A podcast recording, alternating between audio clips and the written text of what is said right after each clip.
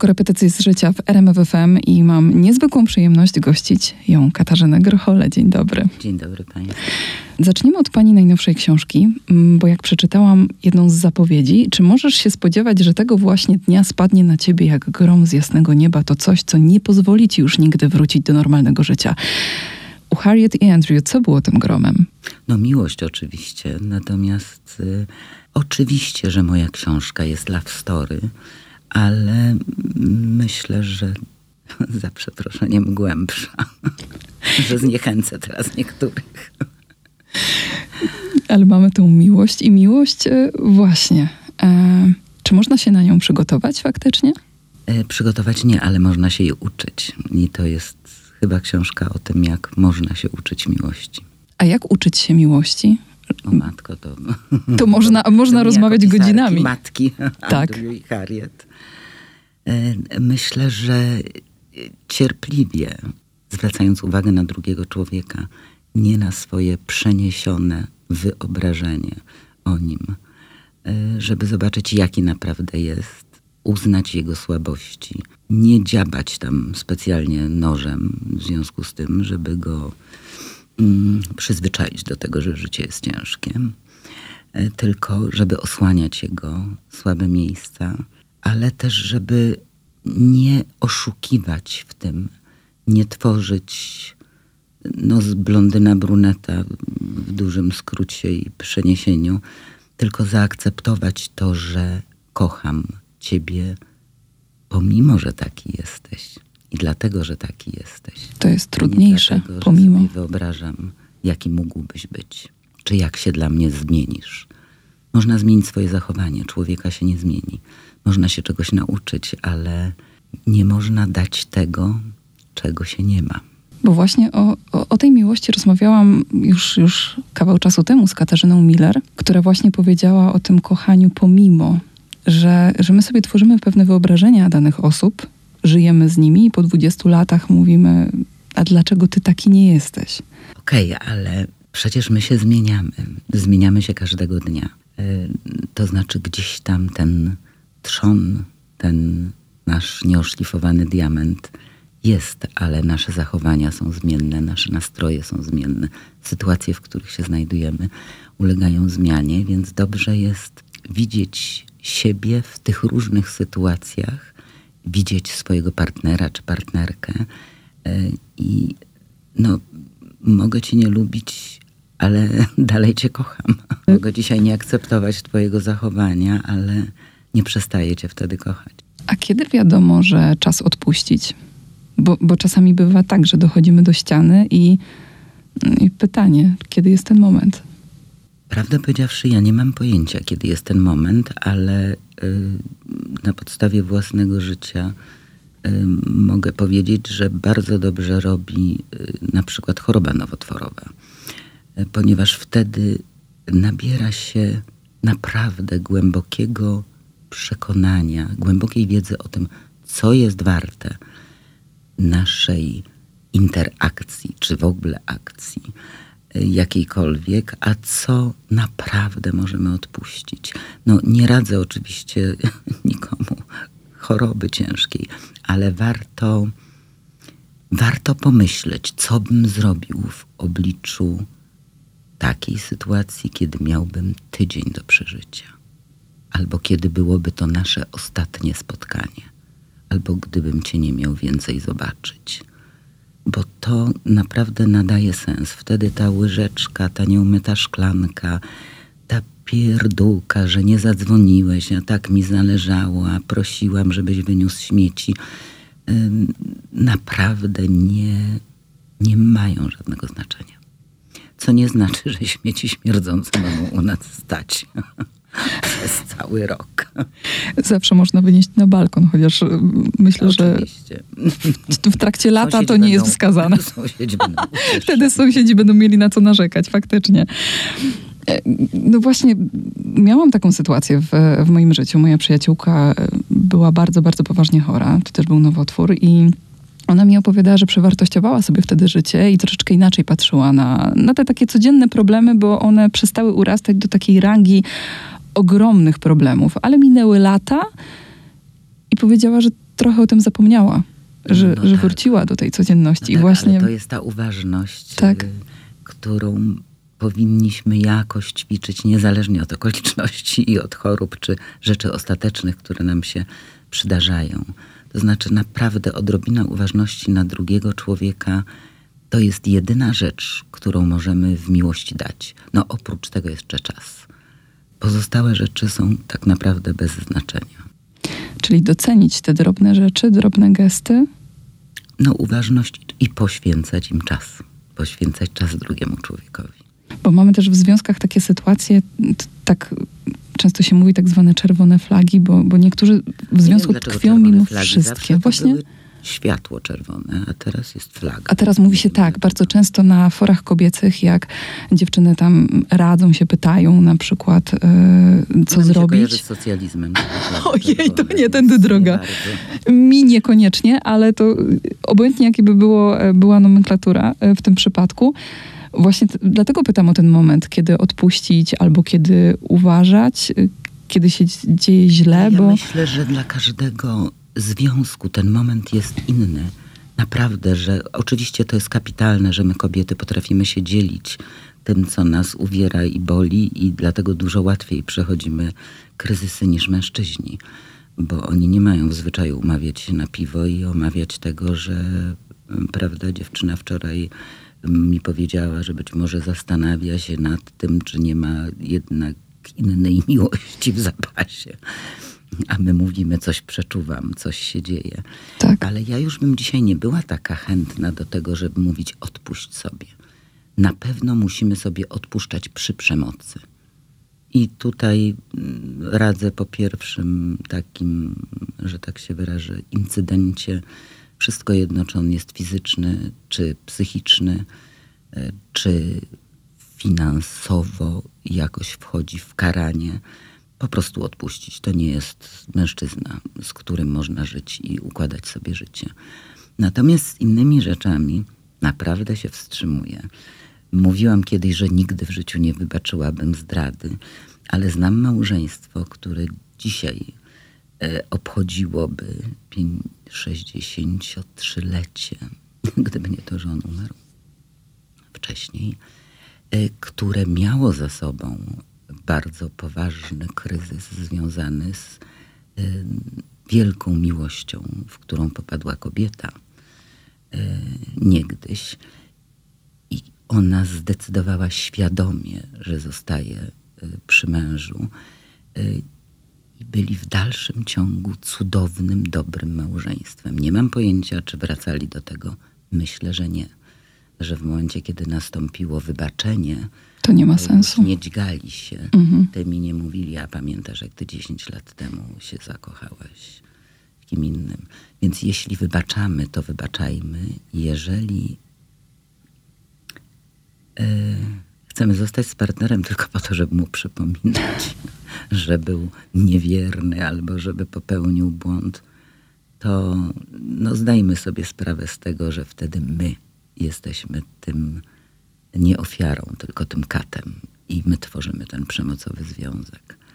Natomiast to wszystko zależy od ludzi. No, jeden odwróci się napięcie i pójdzie, a drugi powie zaraz, ale to się z jakiegoś powodu zdarzyło. Nie jestem winien tej zdrady, ale być może jestem współodpowiedzialny za to, co się stało. To też myślę sobie, że to duża siła tak pójść do przodu, rzucić trochę w niepamięć i będąc świadomym, że jeżeli wybaczyłam, wybaczyłem, to, to nie wracamy do tego. To, to Nie musi kusić przy takich trudnych momentach. No myślę, że kusi. Tak. Kusi nas każdego, bo znamy to z własnego życia, prawda? Tak, a ty 10 lat wczoraj, temu nie ty umyłeś tej tak, szklanki. tak. Tak. A pamiętasz tą Baśkę, to ja ci nie zwracałam wtedy na to uwagi. No.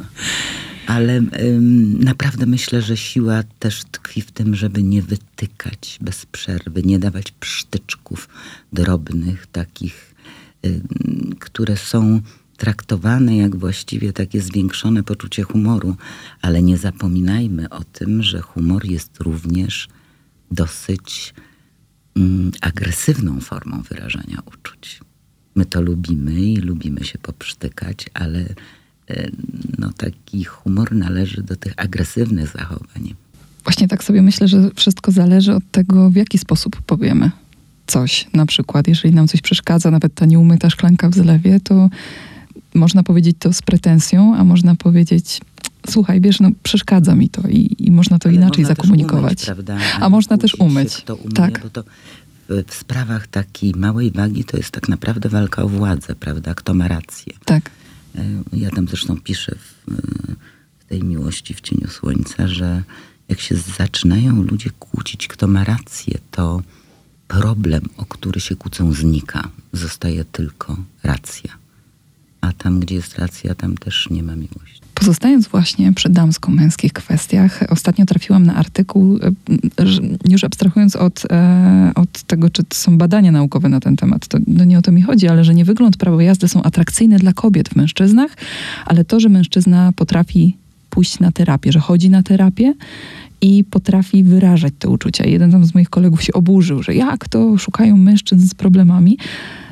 Nie wiem, co pani o tym sądzi, ale wydaje mi się, Szukają że... mężczyzn, którzy potrafią dostrzec problemy i próbują te problemy likwidować. E, Nie mówię o bardzo ciężkich schorzeniach, e, aczkolwiek bardzo podziwiam ludzi, e, którzy sięgają po pomoc, którzy nie zamykają oczu i nie mówią, poradzę sam sobie, jestem taki silny, że jestem męski, nie wypada mi płakać, prawda, muszę sobie z tym poradzić. Ja bardziej cenię, jeżeli tak mogę powiedzieć, kogoś, kto widzi jakąś słabość w sobie albo chęć naprawiania y, czegoś w sobie, bo tylko wtedy możemy wiedzieć, co stoi za tym drugim człowiekiem.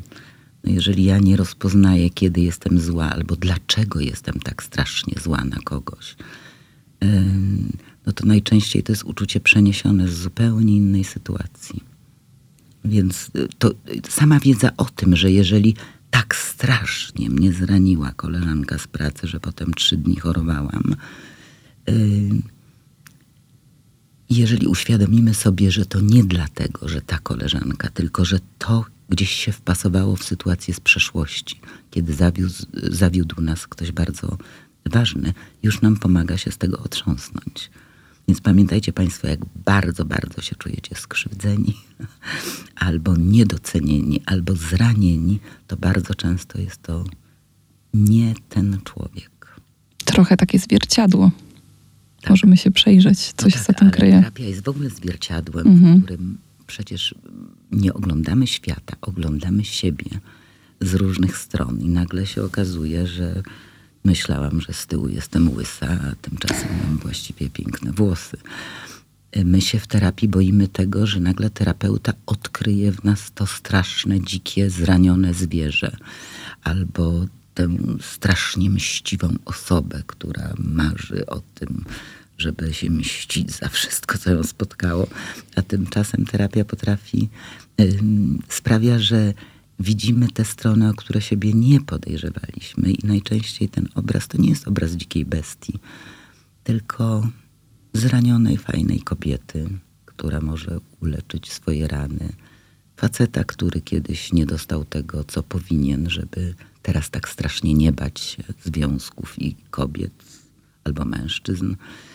No i tak dalej, i tak dalej. Dobrze, że normalizujemy tą terapię, ale też w kwestii mężczyzn, bo tak jak wspomniała pani wcześniej, im jest ciężko nawet pójść do kolegów i powiedzieć, słuchaj, mam problem z tym i z tym, bo jeżeli to jest e, problem natury e, nie wiem, technicznej, mówię tu o samochodzie, to że to bez problemu żadnego. Ale w momencie, kiedy trzeba się przyznać do czegoś, e, wylać uczucia właśnie, czy Wydaje mi się, że to idzie w dobrą stronę, ale chyba nie jesteśmy jeszcze w tym momencie, kiedy mężczyźni z łatwością mówią o uczuciach. E, No, no mają z tym pewien kłopot. I my przy okazji też. Przykładów z własnego życia. Natomiast ponieważ oni mają z tym kłopot, to natychmiast my też mamy z tym Właśnie. kłopot, prawda? Ale też radziłabym odpuścić. O Jezus, nic bym nie radziła. Nie, nie radzę. Źle brzmi. Ale fatalnie. fatalnie. Nie wiem, czym to zastąpić. Ale można pomyśleć o tym, y, my chcemy wiedzieć, o czym teraz myślisz, prawda? Nasz cudowny, wymarzony, siedzi obok na kanapie, o czym teraz myślisz. A on mówi o niczym.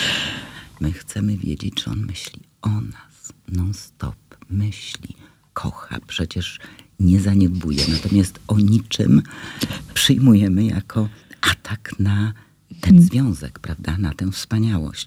Otóż mężczyzna potrafi myśleć o niczym, bardzo serdecznie im tej umiejętności zazdroszczę. On potrafi odpoczywać. My, jak siedzimy i nawet jeżeli oglądamy film kategorii G, bo są również kluby kobiet, które się umawiają na oglądanie filmów kategorii C, D, E, F, G, które są kompletnymi odmurzaczami i służą wyłącznie właściwie chyba ocenie tych malin, które te filmy uprzednio To zamiast odmurzyć nas ten film, to rozumiem, że jest gonitwa myśli. Jest gonitwa myśli, bo mhm. to nam przypomina, że Asia, a y, zaraz Asia miała koleżankę Różę, a Róża się zwierzała, że potrzebuje lekarza. Marysia, czy ty nie masz znajomego lekarza, który my natychmiast czynimy, że tak się wyrażę, ośmiorniczkę. Y, I albo szukamy pomocy dla kogoś, najczęściej to się do tego sprowadza, albo powiązania, ponieważ y, chyba nasze przetrwanie kiedyś zależało od tego, jakie będziemy miały stosunki z innymi kobietami. Bo oni szli, prawda, łowili tam bizona czy jakieś inne bardzo duże zwierzę. Potem przychodzili zmęczeni, a myśmy musiały wiedzieć, kto się w kim kocha, kto z kim ma dziecko, kto chce z kim być. I jak, jak podzielić tego bizona przy okazji jeszcze. No i właśnie, czy on się przypadkiem należy Jaćce, która nas zdradzała z Piotrem. Ale ma dzieci, więc nie przeżyją te dzieci. I tak dalej, i tak dalej. Tak wracając jeszcze do tego gromu z jasnego nieba, to wiemy, że u Harriet i Andrew to była ta miłość. A gdyby pani miała przytoczyć jeden moment, który był jak grom z jasnego nieba w pani życiu? Myślę, że w momencie, kiedy zobaczyliśmy się z moim mężem pierwszy raz, to było coś takiego, że zostaliśmy sobie przedstawieni na schodach. Szedł do góry, ja schodziłam na dół na 40-lecie jego przyjaciela saksofonisty. I zostaliśmy sobie przedstawieni i coś, coś się wtedy zadziało. No zdecydowanie, skoro się jako bardzo dorośli ludzie zdecydowaliśmy na ślub. Ale to było coś takiego, że ja go bardzo zauważyłam, a on mnie jeszcze bardziej zauważył. Było tam jakieś 100 osób, więc też nie byliśmy jedynymi osobami na bezludnej wyspie. Troszeczkę jak w komedii romantycznej, takiej prawdziwej. Coś, coś takiego. Może jeżeli o mnie chodzi, to nie był aż grom, ale to było takie naprawdę jakieś ze, zetknięcie z czymś, czego się nie spodziewałam. Taka iskra, hmm. mogę tak to nazwać? Można. Co było dalej? Kto do kogo podszedł? Kto jakby pociągnął no z państwa? już po tym całym beneficie siedzieliśmy do piątej rano i, i gadaliśmy, a potem już tak zostało po prostu. W korepetycjach z życia pytam e, moich gości o tym właśnie, e, czym jest szczęście i każdy z nas ma swoją definicję. Jestem ciekawa, jaka jest pani. Wie pani co, myślę, że tak różna w każdym momencie życia że trudno mi to określić. Ostatnio podjechałam do Milanówka i załadowałam cały swój samochód kwiatkami, bo miałam na nie pieniądze.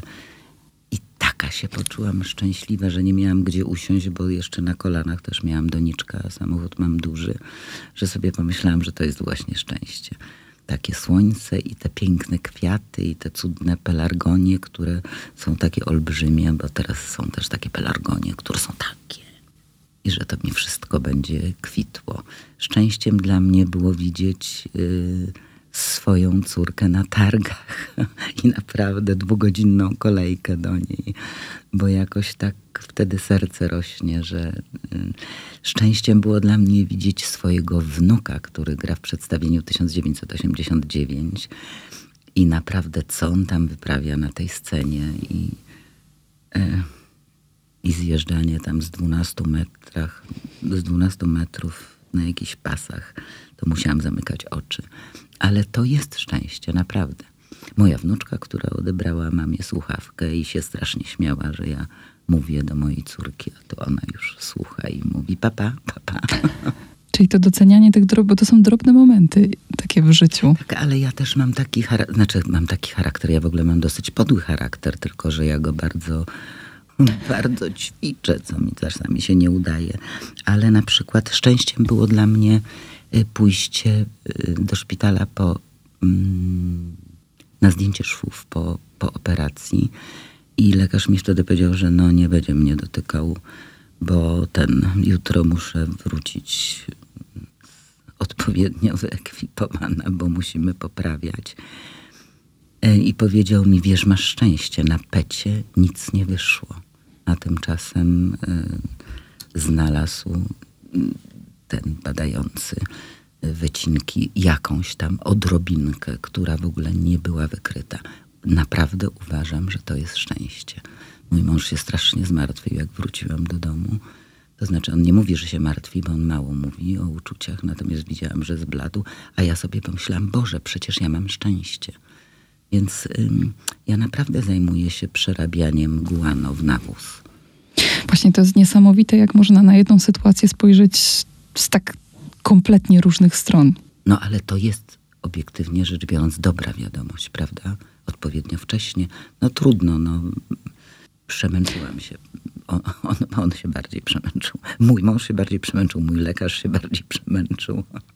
Ale to jest bardzo analogiczna sytuacja do tej, którą miałam w rodzinie. Mój tata, e, zmagający się też z chorobą nowotworową, mm, był na wizycie kontrolnej i dowiedział się, że właśnie, no, no niestety coś tam jest, ale to było maleńkie, wykryte bardzo wcześnie.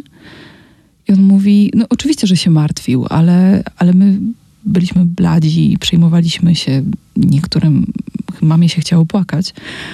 A tata mówi, ale dobrze, dobrze, bo wiemy, że to jest, bo gdyby oni się zorientowali, bo miałem tak naprawdę mieć wizytę za pół roku, a nie teraz. I gdyby za pół roku, to, to już byłoby gorzej, więc jest dobrze. I to mi niesamowicie zaimponowało, bo to była taka siła ogromna tego człowieka. Ja nie wiem, czy siła, nie ujmując broń Boże nic. Tak. Panie Ojcu, tylko taki dobry, zdrowy pogląd na świat. No szukajmy dobrych rzeczy, nawet w tym, co się nam zdarza jakoś nieprzyjemnego, bo czasami się te nieprzyjemne rzeczy zdarzają. No ja mogłam przytoczyć parę od wczoraj, ale nie, nie robimy programu o polityce, więc nie mogę się powołać. No, czasami, czasami lepiej o tym nie mówić. Choć warto mówić ja uważam, o polityce. Tak. Różne dobre rzeczy, bo też ludzie rozumieją mhm. może coraz więcej z tego, co się dzieje. I właśnie kontynuując e, ten wątek i pani choroby, i przy okazji choroby mojego taty, pamiętam, że e, w momencie, kiedy dostał diagnozę, po uporządkował wszystkie dokumenty, bo to on w domu się zajmował wszystkimi rzeczami bankowymi. Mama nie chciała na to patrzeć, a tata mówi, ale musisz wiedzieć, gdzie co jest w razie czego. Tak. I wiem, że, e, że tak podeszła też pani e, w swoim życiu. Pani aktualizowała testament, też e, tak, pisała książkę, żeby zdążyć przed szpitalem tak. w razie czego. Jak reagowali pani bliscy? Stwierdzili, że, że tak, to jest pragmatyczne myślenie, czy mówili nie przestań, pojęcia, przestań? Nie mam, mój mąż w ogóle nie, nie chce słyszeć, jak ja mówię, wiesz, w razie gdyby to. Nie, nie, nie, nie chcę, nie mów tak. Natomiast moja córka jest bardzo dojrzałą i mądrą dziewczyną, dziewczyną. I z nią mogłam rozmawiać i mogłam powiedzieć, to idzie tu, to idzie tu umawiaj notariusza i tak dalej, ponieważ w ogóle należy mieć wszystko uporządkowane. Nawet niezależnie od tego, czy jesteśmy zdrowi, czy chorzy. Nie chcemy no ja, o tym myśleć, o ja tym w razie gdyby. Więc dla mnie ta choroba jest, była takim wyzwaniem, no troszeczkę kochanie uporządkuj jednak, prawda? Mhm. Właśnie, jeżeli chodzi o uporządkowanie mm, komputera, bo wysłała pani do wydawnictwa swoją powieść. Tak. Dużo ma pani takich niedokończonych plików? O, o tak. Niektóre się na pewno nie nadają do niczego, ale mam jeszcze parę. Ale są zdążę. podzielone na takie foldery, że tego nie ruszać? Nie, w razie są czego? podzielone na foldery resztki, resztki z resztek do wykorzystania, resztki do przejrzenia, resztki do wyrzucenia. Czyli jest bałagan. Ale jeszcze nie teraz. Nie, no to jest właśnie porządek. Tych plików jest, nie wiem, 700 na przykład. Tak. Czasami y, ten plik się składa z jednego zdania, no ale... Ale być może to jest zdanie, które będzie właśnie tym końcowym danej powieści. Y, Nie, jak mam końcowe zdanie, to już wtedy piszę książkę. Czyli- Zaczynam od tego ostatniego zdania. Czyli być może to jest to zdanie zgubione, które gdzieś się kiedyś przyda. Które tak, gdzieś tam mi się z, niego coś urodzi. Mm. Urodziło mi się, kot mi schudł, urodziło się e, wyłącznie e, z tego powodu, że mojej matce dałam do przeczytania sztukę, która nigdy nie była wystawiana, bardzo taką ostrą. Mhm. E, I ona przeczytała i powiedziała, no mam nadzieję, że tego nikomu nie pokażesz. Ja powiedziałam, mam nadzieję, że kiedyś komuś pokażę. Ona powiedziała, no a kot ci schudł. Mój kot leżał na stole. I jak wyszła, to sobie pomyślałam, po pierwsze, że mnie nie docenia, a po drugie, że kot mi schudł. To jest dobre zdanie. Kot mi schudł to jest początek jakiegoś opowiadania przynajmniej. To jest zdanie, przy którym nie da się tak za, znaczy zapomnieć. Ono zostaje w głowie. Ono zostaje. Jakieś takie słowa w pani życiu, które bardzo w tej głowie jeszcze utkwiły? Niekoniecznie, które później znalazły swoje miejsce w powieści, chociaż być może, ale takie, które albo panią wstrząsnęły, albo, albo właśnie do tej pory pani pamięta. Y, Pamiętam ćwiczenie, które zadał nam terapeuta, y, żeby każde z nas powiedziało po kolei słowo, które przychodzi z największym trudem. I wśród dwunastu osób było jedno przekleństwo, brzydkie, więc go nie będę y, cytować. Brzydka nazwa dla pięknych organów. A wszyscy pozostali wydobywali z siebie z wielkim trudem takie słowa jak kocham cię, nie opuszczaj mnie, nie chcę, żebyś wyjeżdżał, zostań ze mną, proszę cię, zacznijmy od nowa. I to było nieprawdopodobne dla mnie doświadczenie, bo naprawdę spodziewałam się głównie tych, no te trudne słowa jednak kulturalnym ludziom przychodzą y, z trudnością i to są słowa na ogół obrzydliwe, prawda? Znaczy jakieś wyrażające ostre emocje, czy to mogą być przekleństwa. A tymczasem się okazało, że zupełnie nie. Że boimy się Boimy, tych najprostszych słów. boimy się tych najprostszych rzeczy. I to było dla mnie nieprawdopodobne odkrycie. Spotyka się z pani z czytelnikami teraz, czy na targach książki, czy pewnie ma pani z częścią z nich e, wieloletni kontakt. Jest taka historia też tak właśnie nawiązując też do tych naszych korepetycji z życia, którą, e, którą pani szalenie zapamiętała. Ich jest też, spodziewam się, bardzo dużo i ciężko wyłuskać taką jedną lub dwie, ale, ale może jest teraz coś w pani głowie takiego. No, przypominam sobie, ja już o tym wielokrotnie mówiłam, szkoda, że nie mam zapasowego życiorysu, bo byłam dużo ciekawsza z takim zapasowym życiorysem. Przypominam sobie taką historię, że w Poznaniu, e, w scenie na piętrze, w Teatrze Cudownym, miałam e, po spektaklu spotkania autorskie, było mnóstwo ludzi, mnóstwo kobiet i jeden mężczyzna e, wyraźnie czekał, aż ten tłum przejdzie, po czym podszedł do mnie i powiedział, czy pani mnie sobie przypomina. Najgorsze pytanie. Nauczona już doświadczeniem po spędzaniu kiedyś obiadu z obcą zupełnie osobą i trzech godzin rozmowy, powiedziałam, przepraszam, ale nie. On powiedział, proszę pani, ja byłem u pani trzy lata temu w Gdańsku. Żona miała dyżur, jest lekarzem i prosiłem, e, żeby pani napisała mojej żonie w książce Nigdy w życiu, no, że literatura literaturą, a życie życiem. Ja mówię, no i a on mówi, a pani tak na mnie spojrzała i powiedziała, albo pan zmieni poglądy, albo pana żona zmieni męża. Ja sobie pomyślałam, o Chryste to jest, brzmi jak mój tekst, ale w życiu przecież nie do obcej osoby. Tak. Musiałam być bardzo zmęczona. I ja mówię, no i co? On mówi, proszę pani, e, uciekł mi autobus, zaczął padać deszcz.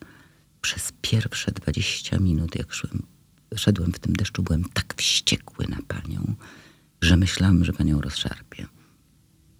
A przed dojściem do domu sobie pomyślałem, a może ona ma rację. Ja sobie przypomniałam tę sytuację. On mówił, że mają mieszkanie w Gdańsku, a jego żona marzy po przeczytaniu nigdy w życiu o domu własnym. Ja chyba napisałam, że marzenia się spełniają, czy coś takiego. Ja mówię, przepraszam, i pan przyszedł, przyjechał do Poznania, żeby mi to powiedzieć. On mówi, nie, przyszedłem pani powiedzieć, że mamy domek blisko Julinka.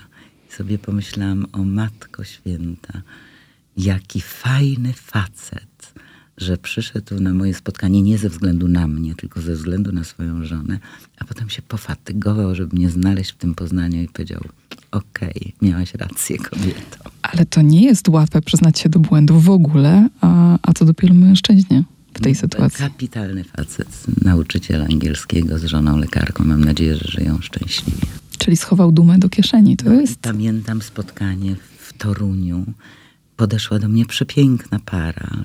Cudowna dziewczyna, wysoka, w ciąży, bardzo dużej, z przystojnym bardzo mężem. Podeszła do mnie i od razu zaczęła płakać.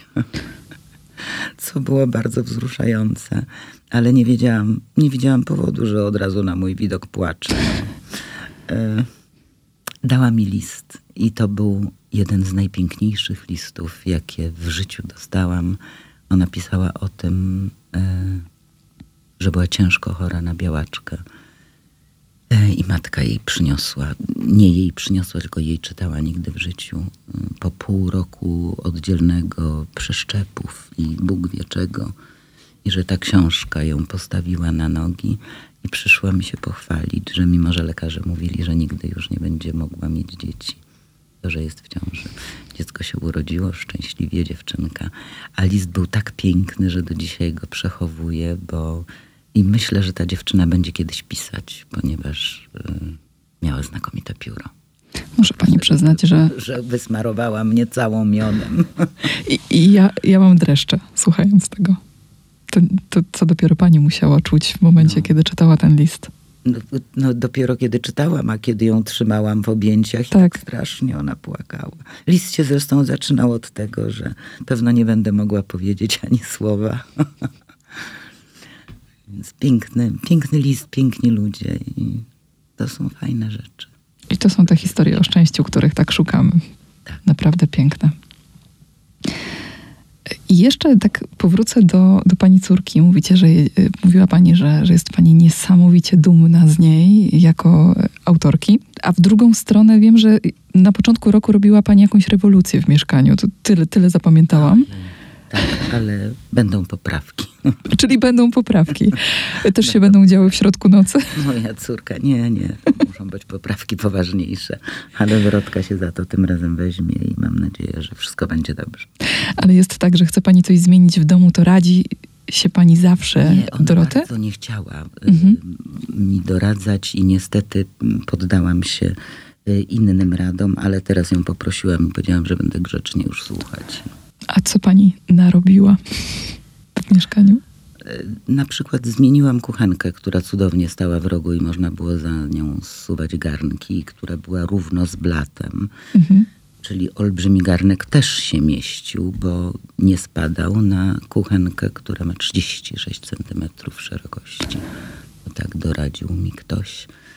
E, i na której może stać owszem pięciopalnikowa kuchenka, jedna patelnia. Przez uprzejmość i przez fakt, że moja córka zajmuje się budowaniem domów, nie powiem jaka to firma, ale nie róbcie sobie tego ludzie.